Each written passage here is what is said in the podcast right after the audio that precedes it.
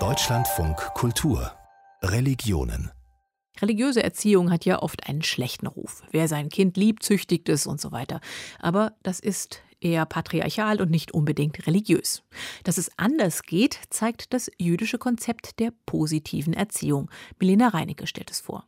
Erziehung dient dazu, auf das Leben vorzubereiten, auf gute wie auf schlechte Tage. Wenn es um das Leben von Juden geht, gehören Anfeindungen und Gewalt weltweit immer noch zum Alltag mit dazu. Trotzdem, oder gerade deshalb, werden jüdische Kinder zu Optimismus erzogen. Die Werte Zuversicht und Wohlwollen sind fest im Glauben und in den Traditionen verankert und vereinen Juden und Jüdinnen auf der ganzen Welt.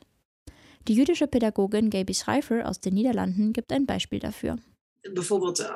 Am jüdischen Feiertag Pessach hofft man jedes Jahr, dass man den Feiertag im nächsten Jahr in Jerusalem feiern wird, also dass es eine bessere Welt sein wird. Das machen wir schon seit Tausenden von Jahren und damit wachsen Kinder auf. Da wird ihnen schon eine positive Erziehung mitgegeben. Positive Erziehung, so heißt eine Strömung in der jüdischen Pädagogik, die zurückgeht auf den israelischen Kinderpsychologen Chaim Ginot. An ihm orientiert sich Gaby Schreifer in ihrem Bar- und Bad Mitzvah-Unterricht. Positive Erziehung, erklärt sie, stehe für fünf Punkte. Sicherheit, Lob, Aufmerksamkeit, realistische und flexible Erwartungen. Wie das in der Umsetzung aussehen kann, erklärt David Gewürz. Er ist Schulrabbiner an der Jüdischen Traditionsschule in Berlin und gibt dort Judaistikunterricht. Ich kann den Aufgabe geben, bitte vorlesen und ich habe den weitere Aufgabe, bitte erkläre. Ich habe den Aufgabe, bitte jetzt, du schreibst etwas auf den Tafel und ich habe den Aufgabe, bitte jetzt den äh, Blätter verteilen an alle anderen. Und es gibt eine bestimmte Schüler, dass ich weiß, dass er will sehr ungern vorlesen. Vorlesen ist nicht für ihn. Er findet da ein bisschen Schwierigkeiten. Dann diese Aufgabe, ich werde mit ihm überhaupt nicht beginnen. Ich möchte ihn nicht ändern. Ich möchte wirklich seinen Weg finden.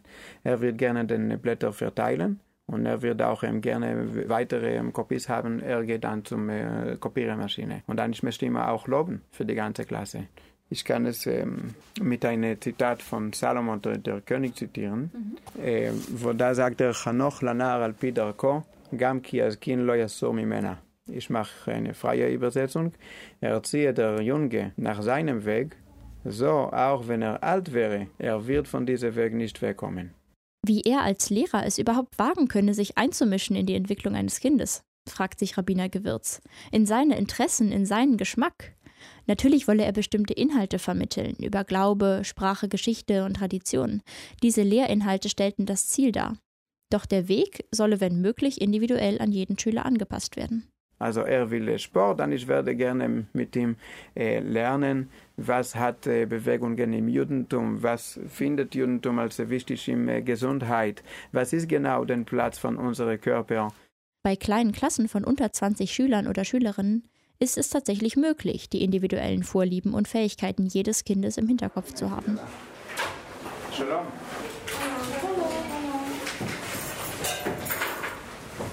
Schön, wie geht's?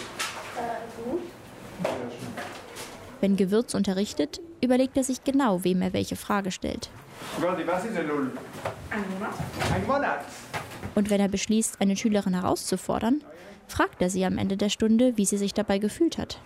Niemand scheint hier Angst zu haben, wenn der Lehrer persönlich mit ihm sprechen will, private Fragen stellt oder ihn vor der ganzen Klasse lobt.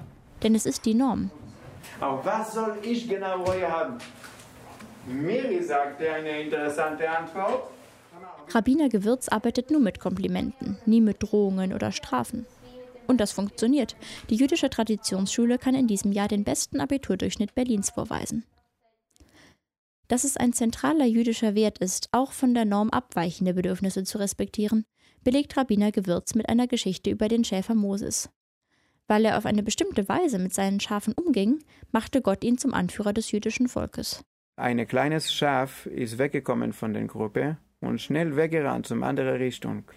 Was machte dann Moses? Er ging nach diesem Schaf und er wollte wirklich verstehen, was stört ihm. Warum kommt er weg von der Gruppe? In der Gruppe ist er ist geschützt, er ist besorgt.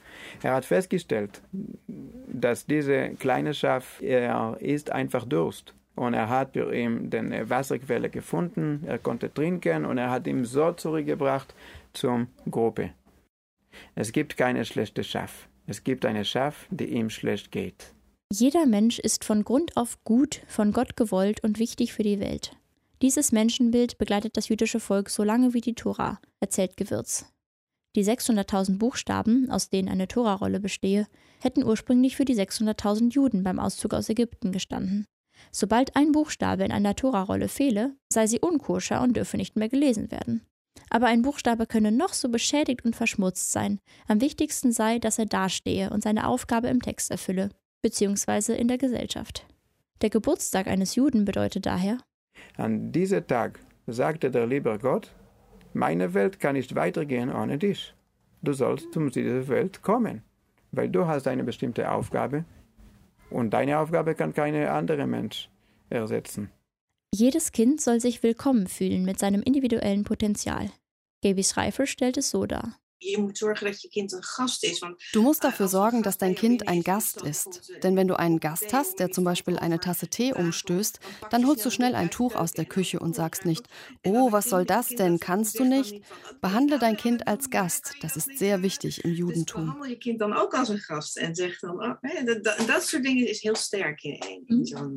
Mit dem Beispiel vom umgekippten Tee hat Chaim Ginot schon vor rund 50 Jahren die Gäste einer amerikanischen Talkshow zum Lachen gebracht.